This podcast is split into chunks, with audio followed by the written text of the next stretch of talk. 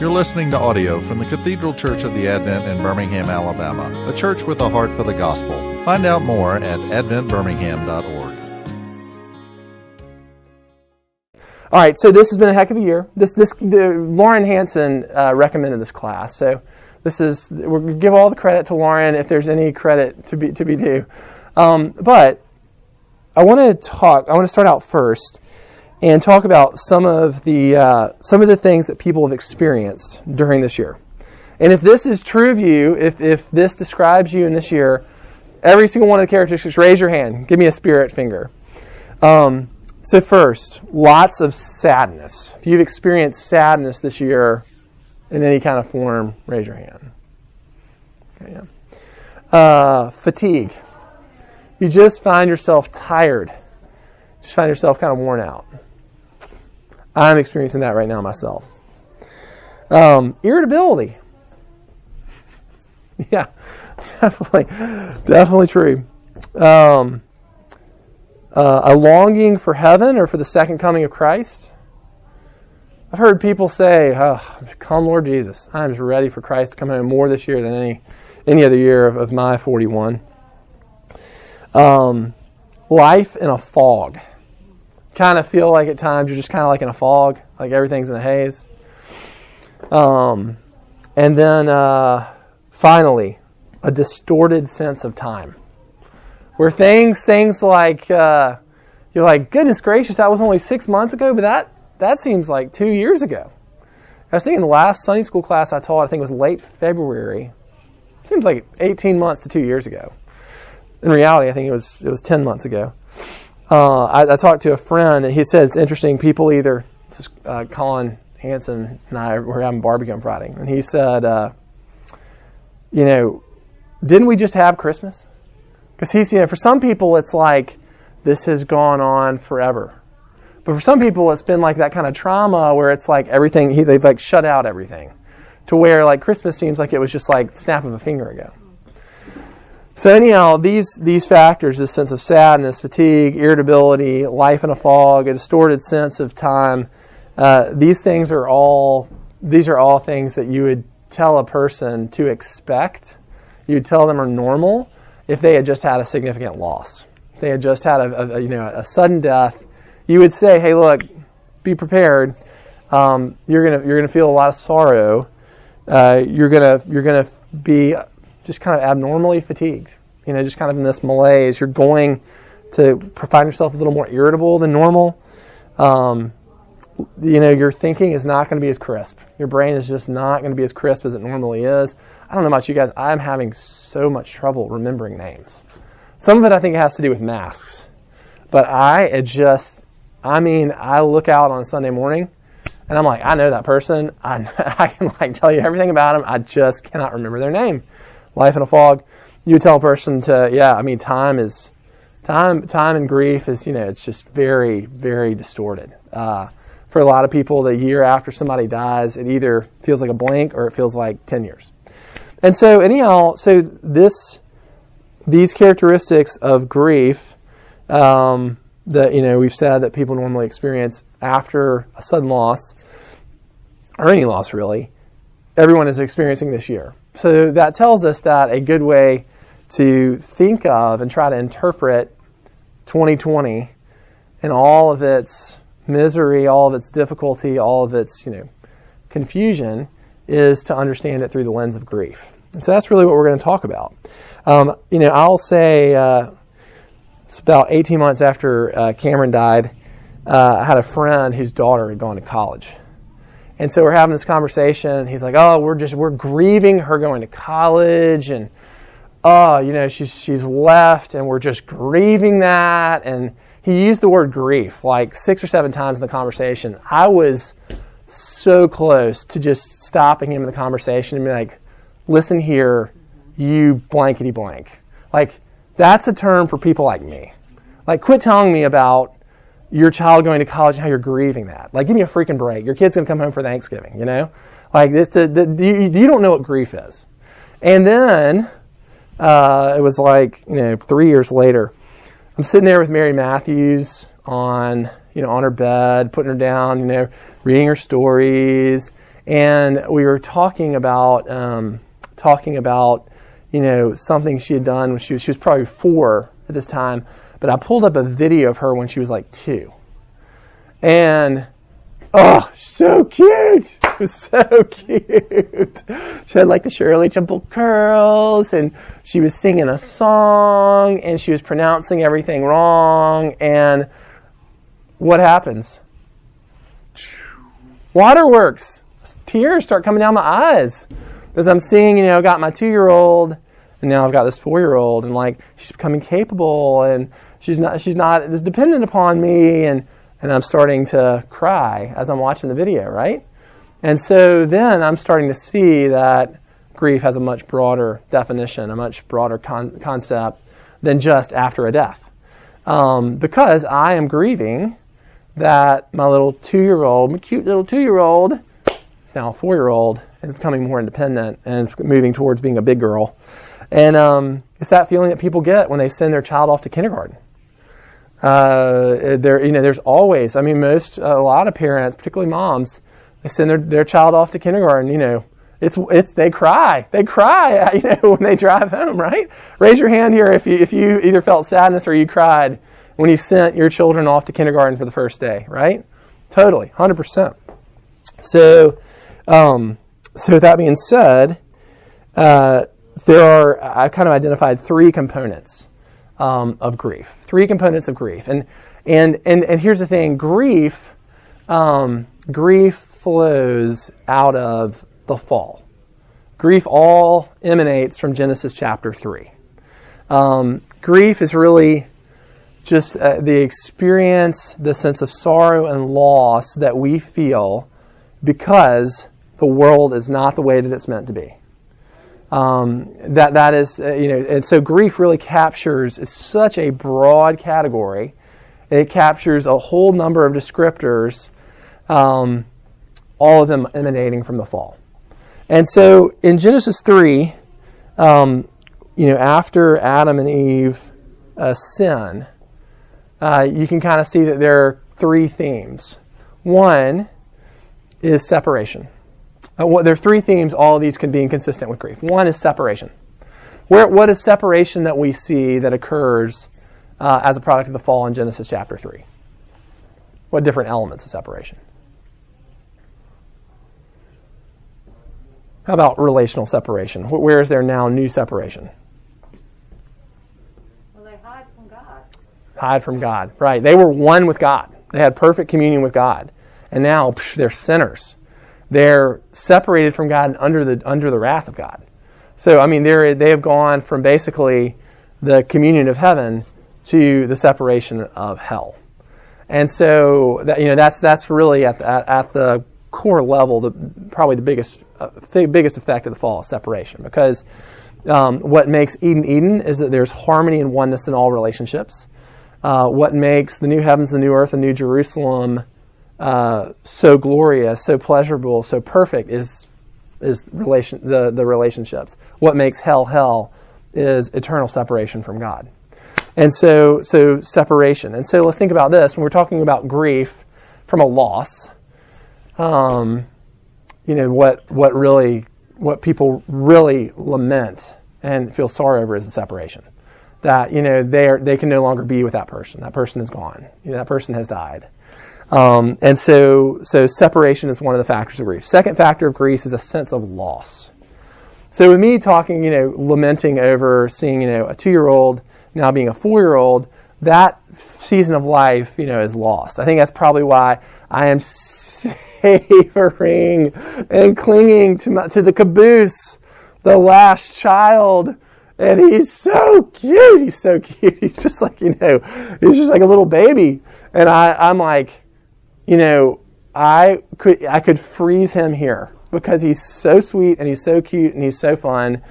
But I, I there's a sense I know that like the baby phase is slipping away. I'm not sad that the diaper phase is over. Ten, 10 solid years of no diapers, it's over. But um, but the baby phase essentially. So there's a sense of loss. You know, something I used to have, it is gone. Um, and then finally, a, a, a, last factor. We said, you know, a sense of separation is a component of grief. A sense of loss uh, is present in, in, in, grief. And then finally, a sense that things are just not the way they are meant to be.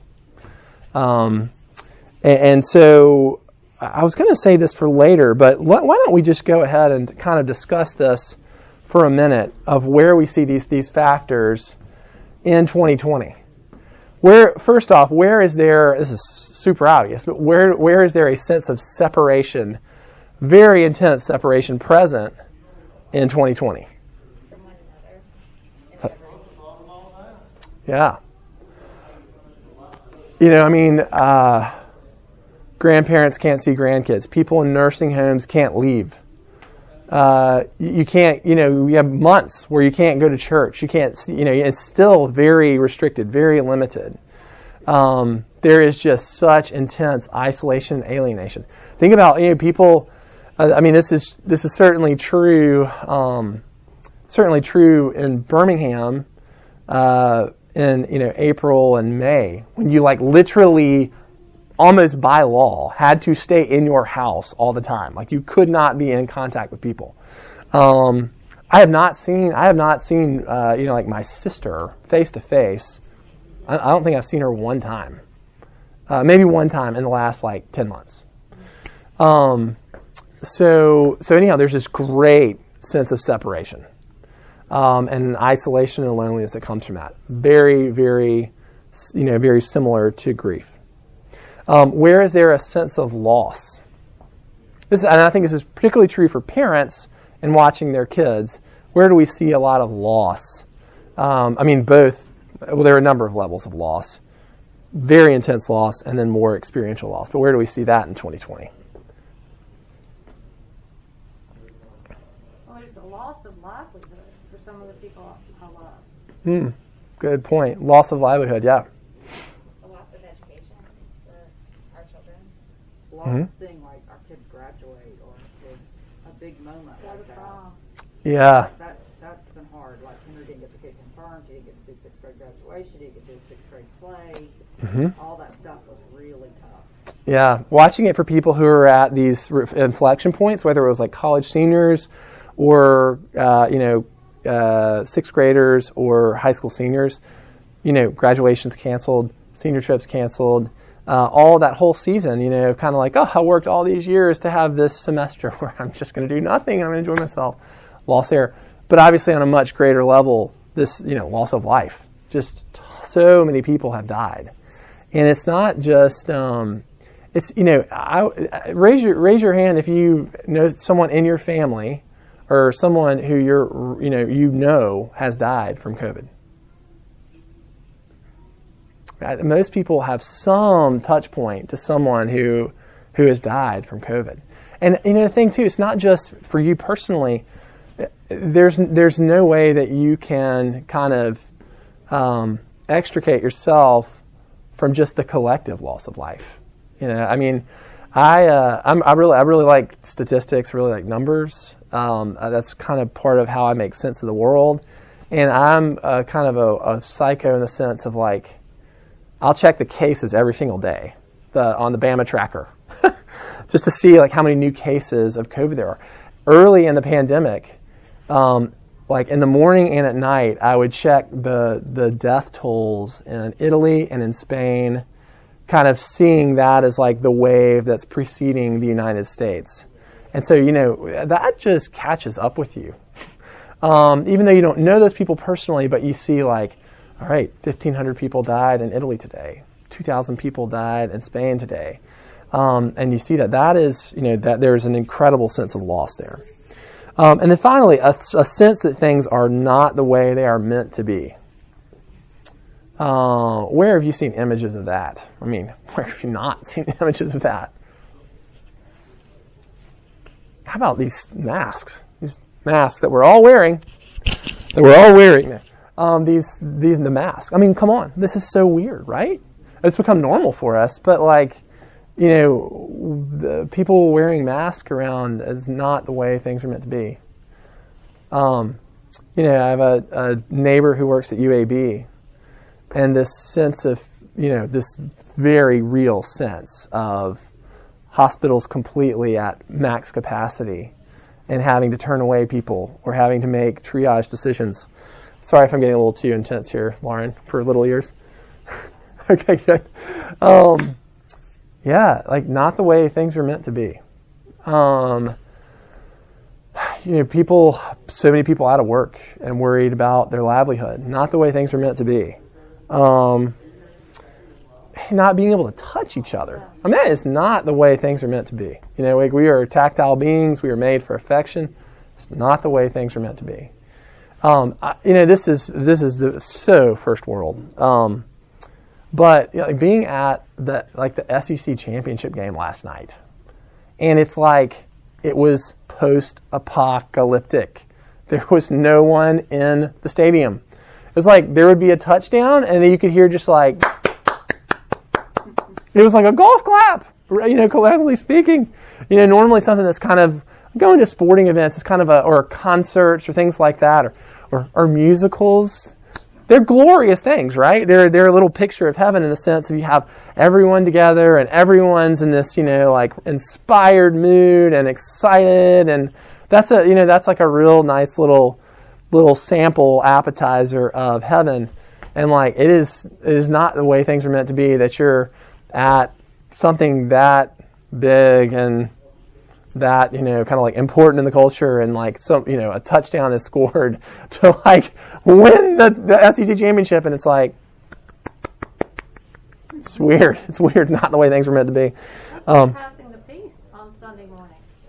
Oh yeah. Not the way it's meant to I mean you know do this now. Yeah instead of like you know shaking hands or patting on the back or walking across and speaking yeah, then passing the peace, not the way things are meant to be. So, so anyhow, so we can see that these three these three components of grief um, are so intensely in play during this year: uh, separation, a sense of loss, and a sense that things are not the way that they're supposed to be.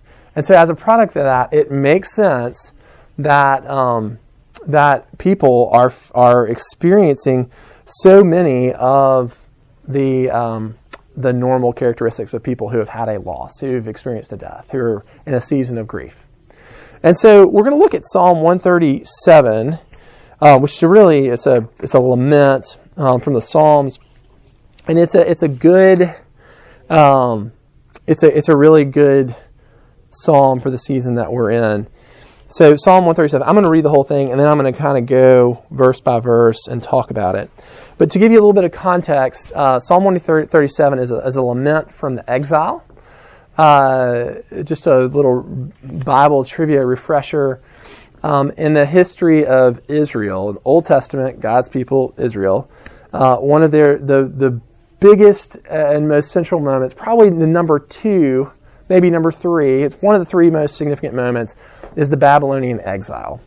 Um, number one moment is the Exodus when they come out of Egypt. Number two is probably the delivery of the law and the covenants um, in, in, terms of the history of Israel. And number three is the exile.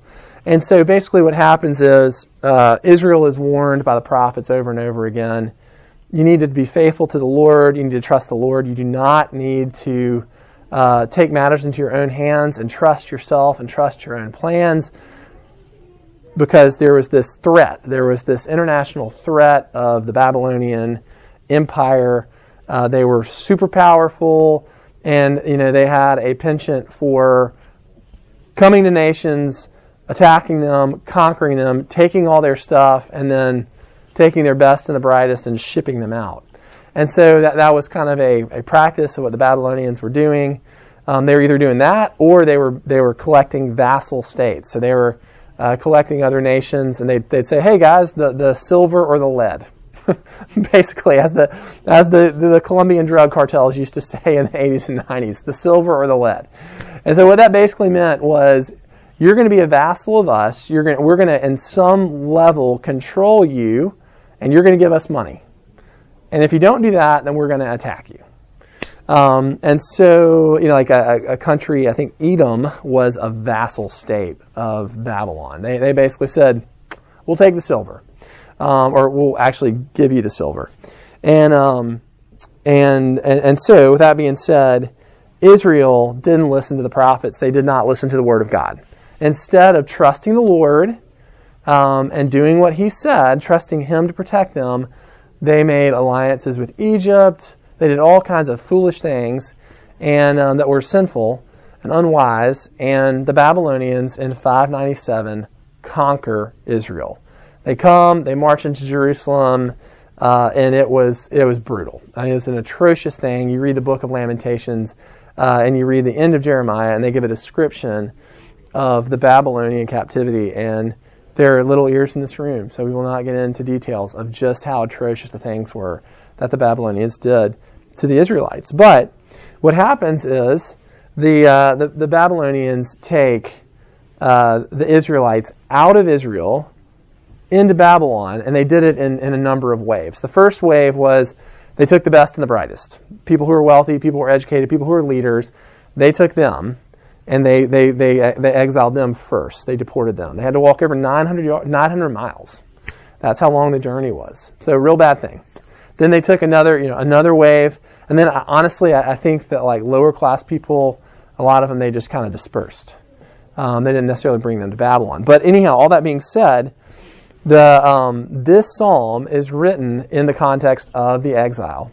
Um, when they're in exile. And you have to think that that would be a big deal for anyone, right? I mean, if someone conquered us, if the Canadians conquered us and they marched us up to Canada we had to leave the United States, that would be a big deal to us. It's a much bigger deal to Israel because so much of the covenant was all about the land. It was all about the promised land that God had you know, promised to Abraham and, and so the land, there was such a tie and a connection between the land and um, their relationship with God. The land and the promises of God, the land and their hope of glory. And so they have been, their land has been taken, the land is in ruins.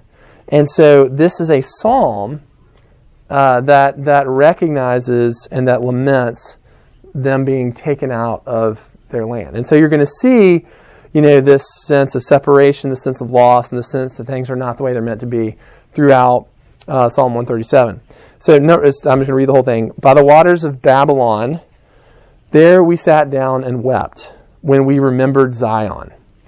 On the willows there we hung up our lyres, for there are captors required of us songs, and our tormentors mirth, saying, Sing us one of the songs of Zion. How shall we sing the Lord's song in a foreign land? If I forget you, O Jerusalem, let my right hand forget its skill.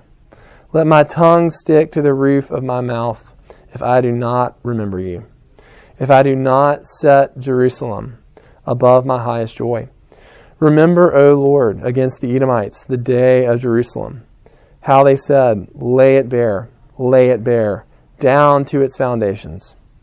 O daughter of Babylon, doomed to be destroyed, blessed shall he be who repays you with what you have done to us. Blessed shall he be who takes your little ones and dashes them against the rock. Glory to the Father, Son, and the Holy Spirit, as it was in the beginning, is now, and will be forever. That's a, quite an ending there, right? We'll explain it though. There's uh, it, it's, a, it's, a, tough one to interpret, but but it's got value. Okay, so going through this psalm, we're, what we're really thinking about is how is it that uh, the Lord, the promises of God, the Word of God, help us to cope, help us to have hope in a season of grief, um, as as we're experiencing, and so First, we see, so by the, by the waters of Babylon, where we sat down and wept and we remembered Zion. So, first, this is kind of setting the stage that they are in Babylon. They are no longer in Israel. Um, and it's interesting because uh, the typical, typical sentence structure in Hebrew is verb, subject, object, prepositions. Hebrew is super formulaic. It's the same thing over and over again. In English, your English teacher said you need to you need to vary your sentence structure and uh, you know you need to change up the way you begin sentences and all that kind of stuff. That is not how it was in Jerusalem. Your your Hebrew teacher would say same thing over and over and over again. Well, so when you see that there's a disruption in sentence structure, that tells you that there is something to pay attention to, and there is a point of emphasis. And so, in this sentence, this psalm begins with a prepositional phrase, by the waters of Babylon. So that tells you that this is this is something central to the mood of the psalm um, when he says, by the waters of Babylon. So that is emphasizing, by the waters of Babylon, I am no longer, we are no longer in Jerusalem. We are no longer in Israel. And so that is something in their experience, you know, that is emphasized. So in thinking about like 2020, there's this sense of like, it is not 2019. it is not 2018. It is not 2017.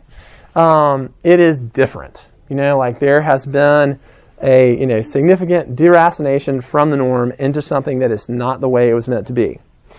Um, yes. Quick question, might be the one that done. What, what is present day Babylon? Uh, that's uh, present day Babylon is Iraq. Okay. Yeah, basically. So you have like present day present day Iran is Persia. Present day Iraq is Babylon. Basically, yeah. Um, and their attention that they have today goes back to Persian and Babylonian conflict. Um, so there we sat down and wept. So wept, int- intense lament and mourning, when we remembered Zion. And so there's this sense of like, there's this uh, sense of of loss here. Actually, all of the things are present. All of the three components are very present just in this first sentence. Separation. We are separated from the land, and also in a sense, there's a sense of separation from God Himself because you know Jerusalem is where the presence of God was in the temple. So there's a sense of separation there. There's also separation from from the people of Israel because there was a dispersion and there was, uh, like we said, um, people were being displaced. So you have separation. There's a sense of loss. We have lost our land, um, and there's a great sense of of things are not the way they're meant to be because they're in exile. They're supposed to be in the promised land. So then, uh, verse two, it says, "On the willows there we hung up our lyres." What, what do you think? Like, what you know, that's you know, obviously this poetic language. What do you think they're essentially saying? We hung up our lyre. So, lyre is a musical instrument. And what is that saying about their emotional mood? Can't sing. Can't sing. How can we sing King Alpha's song in a strange land? How can I be happy? How can I be joyful? So this is a, a, a very much like a figurative way um, of saying uh, we are depressed. You know, we are in despair. We cannot imagine being happy to the point where we just hang up our instruments because that's not even something that's on the table. And so, you know, in the next, there's kind of a continuation of this in verses 3 and 4 because it says, For there our captors required of us a song, our tormentors mirth, saying, mirth is like basically like a joyful song, saying, Sing us one of the songs of Zion. How shall we sing the Lord's song in a foreign land? Uh, this so this this too you know captures some of the injustice of this, the oppression, because the basically their tormentors are mocking them.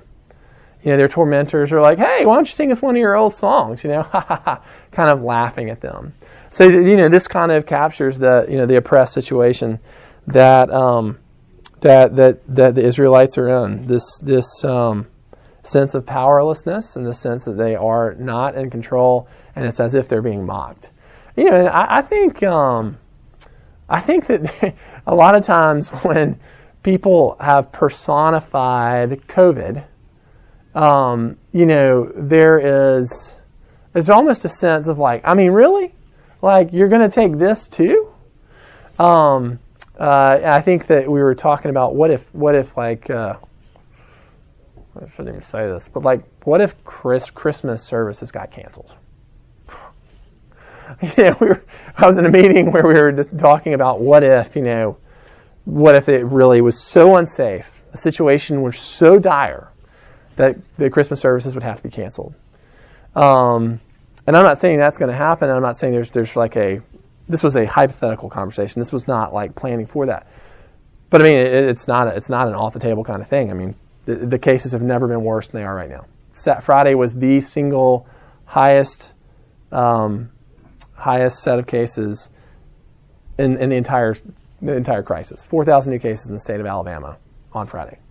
Okay, so don't worry. I'm, this is not. I, uh, I'm, uh, Lauren. Uh, Lauren is probably inside being like, "Please don't be saying this, Cameron.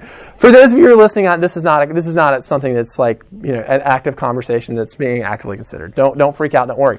But we were talking about hypothetically, what if we lost Christmas services? And it, we were talking about it would be like COVID's last, you know, just sucker punch. You know, it's you know if you've watched a boxing match and there have been you know a blow here and a blow there, and they've hit you in the you know hit him in the stomach and hit him in the face, and then and then you know the boxer his his he's getting so tired, he's getting so worn down that he can't defend himself, and the and the you know the winning person has just that final blow that knocks him down for the count. And we were saying like, holy cow, so much has been taken uh, to lose Christmas would be like the knockout blow. It would be the ultimate, you know, punch to the gut that lands you on the mat. Um, and so, with that being said, in the way that um, I think this is probably this is historic. This is not like a personification. This is a real thing. Like the the the author of this psalm was literally saying that they were they were mocked by their oppressors. But as we personify COVID and personify 2020, you know, you just think about the summer. Think about the summer when there was like all the the racial strife. It was kind of like, holy cow! Like we already have a pandemic, and that that's already bad. And we have like an economic, great economic instability. And now, you know, racial strife and you know injustice that you know a lot of people have never seen in their lifetime. That kind of bad. It's like really in 2020, really did it have to, did it have to be now? Um, you know, and so, uh, so all that to say, if we personify COVID in 2020, it's like the it's the gift that keeps on giving. You know, it's like the Jelly of the Month Club. You know, for that that, that Clark got, and it's just the, it's the gift that keeps on giving.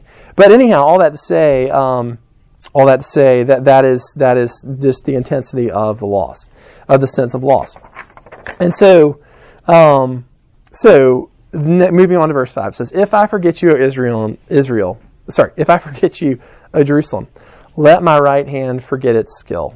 Let my tongue stick to the roof of my mouth. If I do not remember you, if I do not set Jerusalem above my highest joy. So there is um, this. This is a common thing for people who've had a significant loss. Is there's a fear that you're going to forget your loved one. There's a fear that you're going to forget moments, or you're going to. There's going to be a day where you don't think about them. Um, and that is that's one of the deep fears of people in loss. And um, and that's why remembering that's why remembering like a loved one and telling stories about a loved one and having people ask you about that loved one is a very helpful thing for people who are in grief because a big fear is that you're going to the thing that you have that you really cling to the sense of the thing that you feel that helps you to be connected with the person uh, which is the memory if you're like holy cow if i lose that then i've lost everything right? And so here the speaker is saying, um, is saying, uh, you know, shame on me, may I be doomed if I, you know, if I forget you, oh Jerusalem. So you can see this is deep sense of grief here. And so then to finish here in verses 7 through 9, this is what you call an imprecation. This is an imprecatory psalm. And so, what imprecatory psalms are hard to interpret, and they create a lot of difficulty for people because they say things like, "Blessed shall he be, who takes your little ones, your children, and dashes them against the rock." Right? That's a, how do we interpret that as, you know, followers of Jesus? And Jesus is, you know, uh, a, a picture of nonviolence. Christians are called to nonviolence, called to love your enemies, and here you have a psalmist saying something like this. And so so, first off, you know, um, gosh, I don't want to get into a uh, too deep of a um, you know explanation of imprecation, but basically, what you see here is a deep desire for justice. You have a deep desire for things that are wrong to be made right. And when it, you know, in, in this verse here where it says in verse 9 that I've repeated a few times about little ones being dashed against rocks, basically there's a sense of kind of equal justice and equal retribution because it is likely that this is something that was done to the Israelites.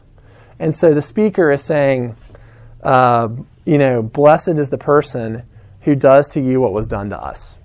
Now, one thing with the Old Covenant to understand is that part of the covenant, the promise of God, in uh, the, the Mosaic, the covenant with Moses, um, is God says, I will bless those who bless you, and I will curse those who curse you. And so, you know, a lot of the, the Old Covenant, a lot of it is tied to Israel as a geopolitical entity. Uh, and so, with that being said, uh, God says, people who wrong my people, like I will, I will, there will be retribution for them. Um, but people who bless my people, I will bless them. When we go to the New Covenant, uh, the enemies are the enemies of God's people are sin, death, and the devil. And so, you know, Jesus curses sin, death, and the devil on the cross. That's why there's such a there is such a you know a call to like nonviolence and love of enemy in the new covenant uh, because God has already complete our, our enemies are in the spiritual realm. And so, in you know in Romans uh, 12 it says, um, "Do not take vengeance on another, for vengeance is mine," saith the Lord. There's this call to like we pray for our enemies, we hold back from retribution, we trust the Lord with that. Um, it's, it's a whole new shouting match. But all that to say, um, all that to say, in verses 7 through 9, th- what this is a call for things that are wrong to be made right. Like in our language, uh, in our language, it would be a call and a desire for Jesus to come back and make things right. So in the Old Testament, justice, the concept of justice, is that every, every ill effect that flows out of the fall, justice is making those things right. And in particular, as it pertains to relationships. Disordered relationships, whether those are disordered interpersonal relationships, a disordered relationship with God or with ourselves, disordered social relationships where people are oppressed and powerful people take advantage of the weak. Justice in the Old Testament is that those relationships are made right and they're brought back into shalom. They're brought back into harmony. So what really what we see here is in 2020 as people were saying like, come Lord Jesus. Like, oh, I could handle Jesus coming back today. This is just an imprecatory Old Testament way of saying Jesus come back today. Because when we say Jesus come back today, we're saying this world is so clearly wrong. Is, the, the fall is so clear to us, and we're ready for, for Jesus to fully correct everything wrong that flows out of the fall. And so, um, so to, to land the plane here, I have a few takeaways, uh, a, a, few takeaways for 2020 coming out of this psalm, and to help us uh, as we think about you know 2020 as a year of grief, and understand you know the the very dark, sorrowful, miserable experience that most people are in uh, through the lens of grief. So the first is the need to lament to God. That's, that's, that is by nature what this psalm is. That's the primary genre, is that it is a lament. And you can see that they are honest about how they're feeling. They're honest about how they're doing. They're honest about the difficulty of their circumstances. But their honesty is not a complaint. A complaint is when you talk about um, the difficulty of your circumstance uh, it's not directed towards the Lord. Um, and you have a, a, victim's mentality, a sense of like, I don't deserve this. I, you know, and, and hey, there are a lot of things that people don't deserve and we don't deserve. And at the same time, like in this lament, you can see there, there is a sense they are saying like, we don't deserve this. But the, the key thing is here, they are taking this to the Lord and you can see that it is uh, a lament that, that God shares that this world is not the way that it's meant to be. Um, and so it is good for us to be honest with God about the difficulty in our life. Um, complaining is, is to take it away from the Lord. And to, and honestly, even to maybe hold a bitterness or a hardness towards God as we talk about these things, whereas lament is actually directing um, the expression of our sorrow and our difficulty to God. So, first, it is a good thing for us to lament to God about the things that are going on. But that is not a sinful thing. That's actually a godly thing, as we see here in the laments. Second thing, it's good for us to lament together. This is a collective psalm by the rivers of Babylon where we sat down. This is not just an individual lament. Um, this is people together lamenting to the Lord. Uh, and so it's a, it's a, it's a first person plural uh, psalm. And so uh, it is good for us to be in community, particularly in Christian community, where we are honest about how we're feeling and how we're doing, uh, and to pray about that, you know, to express that together towards the Lord, to lament together, and then to pray about that together. That's why they have grief groups. You know, that's why that's why you know you have rec- all kinds of different recovery groups, whether it's divorce recovery, um, you know, a grief group from from losses.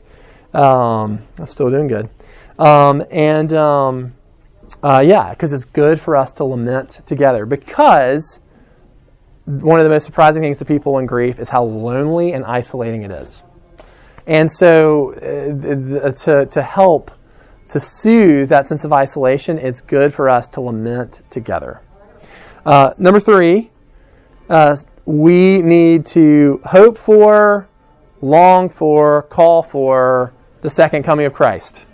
the reason that is so helpful is um, imagine going through something like this and not having this sense of certain confidence that this is all temporary. You know, and I'm not talking about just like the COVID season. Uh, hopefully, the COVID season is temporary. Hopefully, vac- you know, vaccines are very effective, and you know, therapeutics continue to improve, and so on and so forth. No, there's no, there's not like a biblical guarantee of that. Um, but there is a guarantee that Jesus is going to come back and all the difficulty of this life is going to be made right. Um, and whether that's Jesus coming back or whether that's us, you know, when we die going to heaven, we have we we know that this whole thing is temporary, and that there's a finish line. There's a finish line, and when we cross the finish line uh, on God's terms and in God's time, then we're going to be perfectly happy, completely uh, separated from any difficulty ever again. Like there will never be any sadness, any sorrow, uh, any loss, any death, any pain, that'll all be gone. Um, and so we have that certain coming back. So it's a good thing for us to think, to have a heavenly mindedness, um, and to have a you know a consciousness that is pointed towards the second coming, uh, because that helps us to live under the narrative of the gospel. Helps us to understand. It helps us to have perspective of like you know what, I live in the fallen world, but relative to eternity, not that long, not very long at all, just a snap of a finger gives us that perspective to persevere. And the final thing is uh, to seek intimacy with Christ. That's the final thing. Uh, the you know for us individually, uh, the effect of the fall that is most painful, creates the most despair and depression in our lives, is being disconnected from God. Like we are made to live in the full presence of God. We're meant to see God face to face. We're meant to have perfect union with God. Um, and because we live in the fallen world, because of the fall, uh, because of our own sin, we don't have that. And that is the ultimate thing that's going to soothe our heart, is being one with Christ. And so on this side of heaven, uh, we want to pull as much of that experience of heaven into this life. And the central essence of that life that we want to pull in is oneness with God, deep fellowship and oneness with God. So that is finally the the best thing we can do for ourselves is to seek intimacy with Christ. That's all I have. Anybody else have a comment, suggestion? I think it's been really hard to watch, like, particularly Christians, and maybe particularly with uh, the, the racial things that went on this year, like, want that kind of, like, vigilante justice that, like, nothing but Christ can provide. And so, Yeah. I don't know, maybe that's more of a comment than anything else, but I don't know if you have any thoughts on that. Yeah, you see people just not grieving very well. Right. That's what you see. Like we've all seen that, you know, with people, and we've all probably done a little bit of that ourselves. You know, where um, you know people have had a loss, and you you know I, I can you know you're a little bit crazy right after you've had a loss, and you're you kind of maybe you're a little more irrational, and you might do some things that are just really, you know, out of character, and um and and kind of dysfunctional, uh, and I think that we've seen a lot of dysfunctional grieving um, a lot of dysfunctional grieving. I, I mean, it's very, it's very, very sad. Uh, uh, political commentary, but I mean, people who, uh, white people in Portland, who are day and night trying to, with sledgehammers, take down a federal building. That is not functional grief, you know. Like the feelings and laments are real and legitimate, and that is not a that is not a healthy way to deal with the difficulties and justice of, of this world, trying to constantly destroy property. It's just not a not not healthy grieving. But yeah, you're right. You're right. Any, anything else there? Questions, letter to the editor, words to your mother, in the words of Vanilla Ice. Okay, great. Well, thank y'all for coming.